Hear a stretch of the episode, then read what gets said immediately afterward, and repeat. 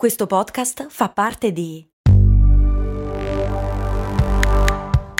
Voice Podcast Creators Company. Ecco il suo resto. Certo che al giorno d'oggi con €1 non si fa più granché. Beh, lo posso usare per il carrello della spesa. Ma comprare 10 Goliador? No, per quelle servono €2 adesso. Ah, beh, allora non mi resta che lanciarlo nella fontana di Trevi ed esprimere un desiderio. Oppure, beh, potrei investire sul mio futuro. Ma €1? Beh, sì, su Scalable. Scalable, che supporta anche questo ascolto, è un'app che ti mette a disposizione gli strumenti essenziali per costruire una cultura del risparmio. Ti consente di investire in modo flessibile in azioni, ETF e fondi, creando piani di accumulo automatici a partire da un solo €.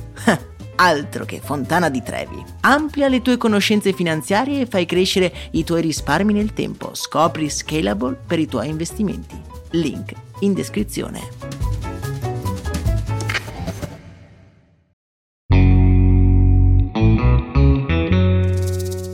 Avete mai sognato di parlare con una persona che non è più tra noi? Magari un personaggio famoso, riportarlo in vita con l'intelligenza artificiale? Ok, sembra una puntata di una serie TV distopica, ma che ci crediate o meno è realtà. Beh, più o meno. Bentornati e bentornate su Brandi, io sono Max Corona e oggi non sono solo, qui con me c'è Mario Moroni, la voce del podcast Il Caffettino, luogo dove ogni mattina ci dà uno spunto su qualcosa che è accaduto nel mondo tech. Oggi ha per noi selezionato una di quelle notizie. Bentornato Mario e ti chiedo immediatamente di che cosa parliamo oggi? Ciao Max, oggi vorrei parlare di interviste impossibili, che sembrano un film degli anni 90, ma Joe Rogan insieme a Steve Jobs appaiono in un podcast impossibile fatto con l'intelligenza artificiale sfruttando podcast.ai, e cosa accade? Accade che Steve Jobs, ormai non più su questa terra, dialoga con Joe Rogan, diciamo il criticato e anche un po' esuberante podcaster americano, e un po', diciamo così, rilascia informazioni nuove, perché chiaramente l'intelligenza artificiale e il mondo del deepfake elabora informazioni che già sono online. Steve Jobs, personaggio chiaramente iconoclastico, top al mondo per il mondo del tech, ha tanti contenuti online e per cui sembra un'intervista dal vivo, vera e propria, e quindi questa è una delle notizie più importanti secondo me del mese. Tra l'altro si collega a tutta una serie di ragionamenti, Max, che stiamo facendo in questi ultimi periodi. Sì, il concetto di deepfake, ovvero ricreare tramite l'intelligenza artificiale i tratti di una persona, credo sarà uno dei punti fondamentali del futuro della nostra società e del concetto stesso di identità. Argomento sicuramente già attuale. Io ricordo che già anni fa sono andato al cinema per vedere il film di Star Wars in cui la principessa Leia era interpretata da un'attrice morta anni prima, riportata in vita grazie al deepfake. Sì, tra l'altro anche sul mondo del cinema, visto che mi alzi una palla, schiaccio dicendo che, ricordando un'altra news che è andata molto bene quest'anno, è andata veramente sulla bocca di tutti, Bruce Willis ha ceduto i propri diritti riguardo alla propria immagine come attore per lo sfruttamento in deepfake. E quindi sappiamo che lui soffre di afasia che non gli permette di proseguire con la sua super carriera d'attore, quindi il Bruce Willis che vedremo nei prossimi tempi già ora è elaborato con il deepfake. Con il deepfake è quasi impossibile andare a capire quale sia la realtà. Nell'intervista impossibile di Steve Jobs è abbastanza palese, visto che alcuni ragionamenti sono completamente privi di senso, ma se noi guardiamo già delle immagini create con questo metodo è impossibile capire quale sia quella reale, ed è proprio qui che questa tecnologia forse entrerà in maniera netta nelle nostre vite. Immaginiamo per esempio, non lo so, uno sportello pubblico. Non troviamo più una persona vera ma una persona realizzata in deepfake. In questo caso che cosa potrebbe andare storto? Hai detto bene, la differenza tra i due è molto palese, chiaramente. La prima, si utilizza questo strumento anche per creare il contenuto, quindi non c'è un regista che sapientemente crea il contenuto, come invece accade negli spot e nei film, ma in realtà rielabora un po' tutto. Lì siamo ancora forse un po' indietro, al di là che poi eticamente io non lo trovo il massimo, dar voce ai morti. Spesso magari nel mondo startup si sono viste delle idee, diciamo così, delle nuove iniziative di impresa da questo punto di vista. Beh, chiaro che quello che ci muoviamo è l'evoluzione del call center, del servizio clienti, del parlare con un umano, che è improbabile che accada sempre di più, no? Stiamo ascoltando dei messaggi vocali dei call center che sono registrati in audio. Ecco, un po' questa è l'evoluzione, che di per sé non è un male, perché vuol dire far diventare la tecnologia qualcosa di utile veramente per gli esseri umani. Dall'altro bisogna sempre ricordarci e bisogna sempre, secondo me, distinguere se stiamo parlando con un essere umano oppure no. Un po' come accade oggi sui prodotti con cui ci alimentiamo, no? Che mangiamo, zuccheri oppure no, a questa tipologia oppure no.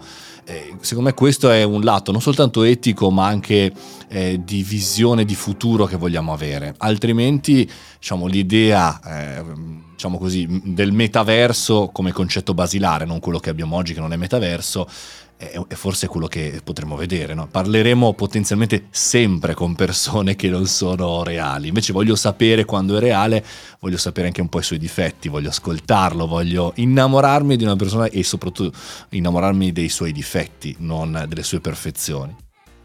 Io credo che questo sia uno degli esempi in cui la tecnologia vada sperimentata e subito dopo regolamentata.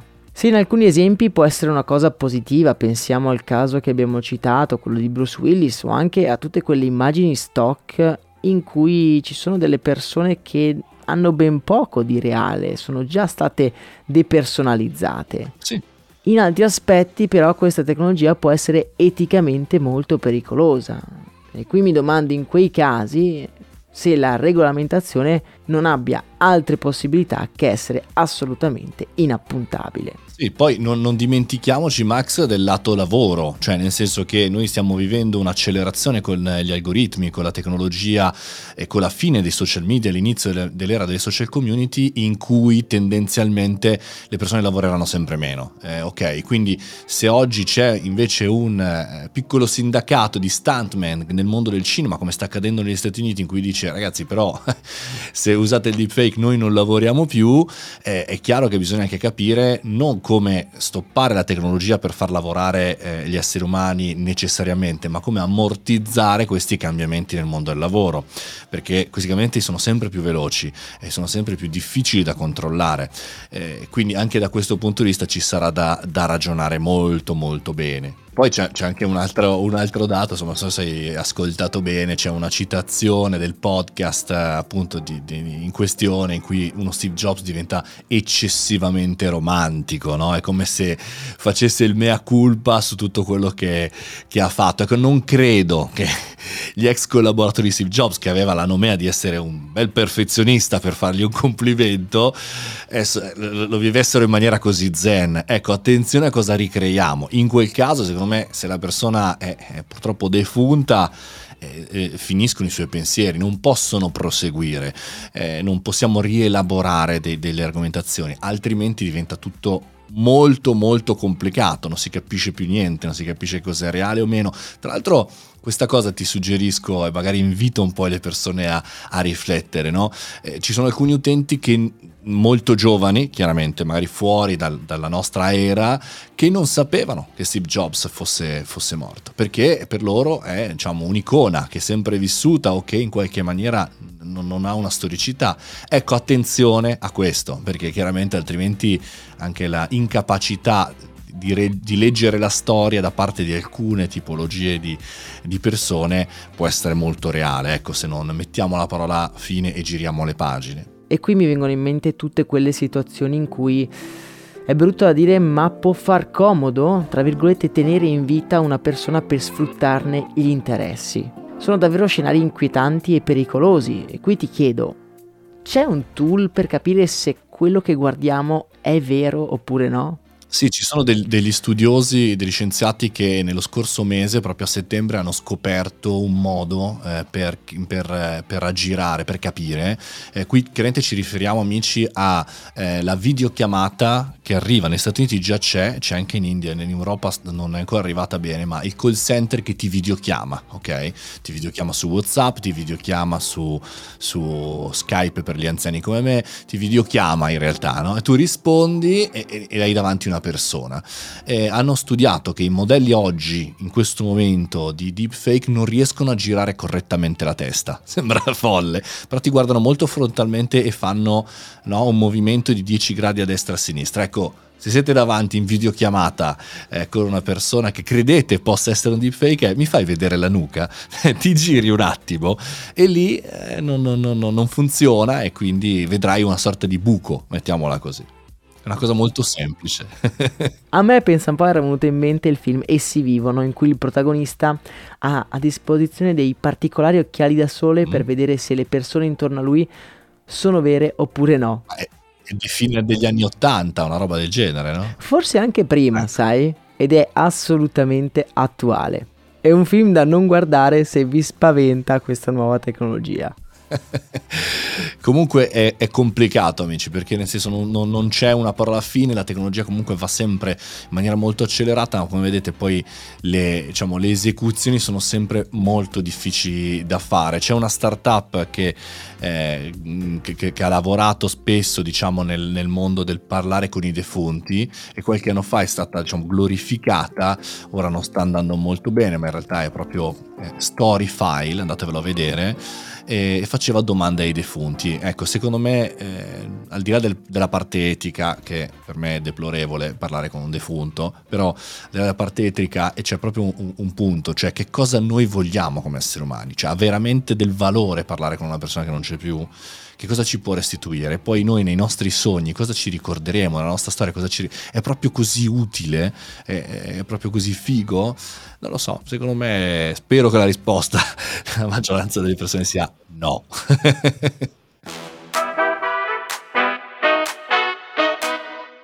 E noi vi lasciamo con questa domanda. Mi raccomando, rispondete nel canale Telegram che trovate in descrizione, dove trovate anche il link per ascoltare il podcast di Mario, Il Caffettino, dove potete scoprire tutte le altre news che Mario ha selezionato in questo mese, e non solo. Podcast che, vi ricordo, va in onda ogni giorno.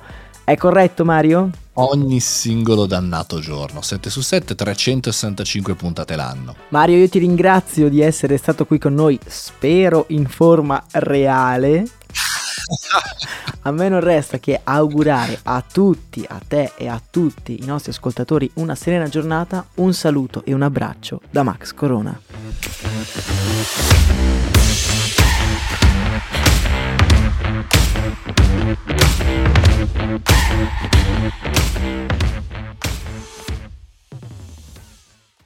Vacanze in Sicilia o in Sardegna. Con i traghetti GNV viaggi in relax, porti tutto quello che vuoi e ottieni super vantaggi. Col nuovo programma Fedeltà My GNV accumuli punti viaggiando, ricevi un cashback del 20% e tanti sconti a bordo. Non c'è modo più conveniente per andare in vacanza. Scopri i dettagli su gnv.it.